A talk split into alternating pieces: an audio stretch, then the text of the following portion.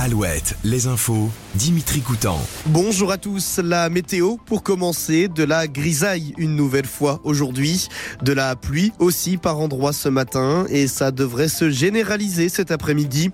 Toujours un peu de vent également et des rafales à plus de 80 km heure sur la côte.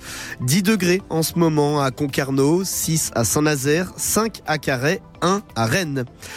Un déplacement politique à partir d'aujourd'hui en Bretagne. Jean Lassalle, ancien candidat à la présidentielle de 2022, sera dans la région jusqu'à jeudi.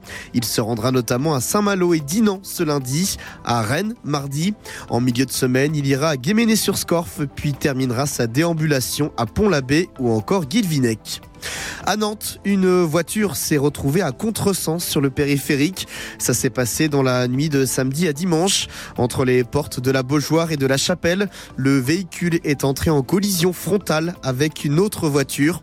L'automobiliste qui roulait dans le bon sens est âgé de 24 ans. Il a notamment été blessé au niveau de la tête. Quant à celui qui était à contresens, il a 55 ans et se trouvait en état d'ivresse au moment des faits. Il souffre d'un traumatisme crânien. Au large de Piriac-sur-Mer, l'accès à l'île Dumay est désormais interdite jusqu'au 31 juillet. L'objectif étant de protéger les espèces d'oiseaux de la seule île de Loire-Atlantique. Ça veut donc dire que pendant cette période, l'accostage, la circulation de personnes, le mouillage, la navigation et les manifestations nautiques sont interdits près de l'île Dumay. En sport, une nouvelle session de vente de billets pour les Jeux Olympiques de cet été. La billetterie ouvre à 10h et ne va concerner cette fois que les épreuves d'athlétisme qui se tiendront au Stade de France du 2 au 10 août. Un mot de voile pour terminer, l'arrivée d'Armel Lecléache à Brest hier soir. Le skipper finistérien termine donc troisième de l'Arkea Ultimate Challenge. On l'écoute juste après son arrivée. Euh, merci à tous d'être là, ça fait chaud au cœur.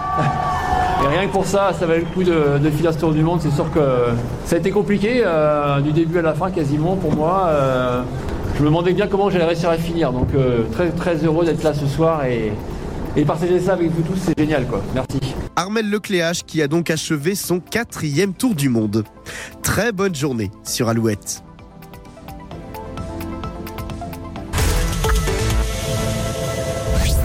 Le matin Alouette. 6h10.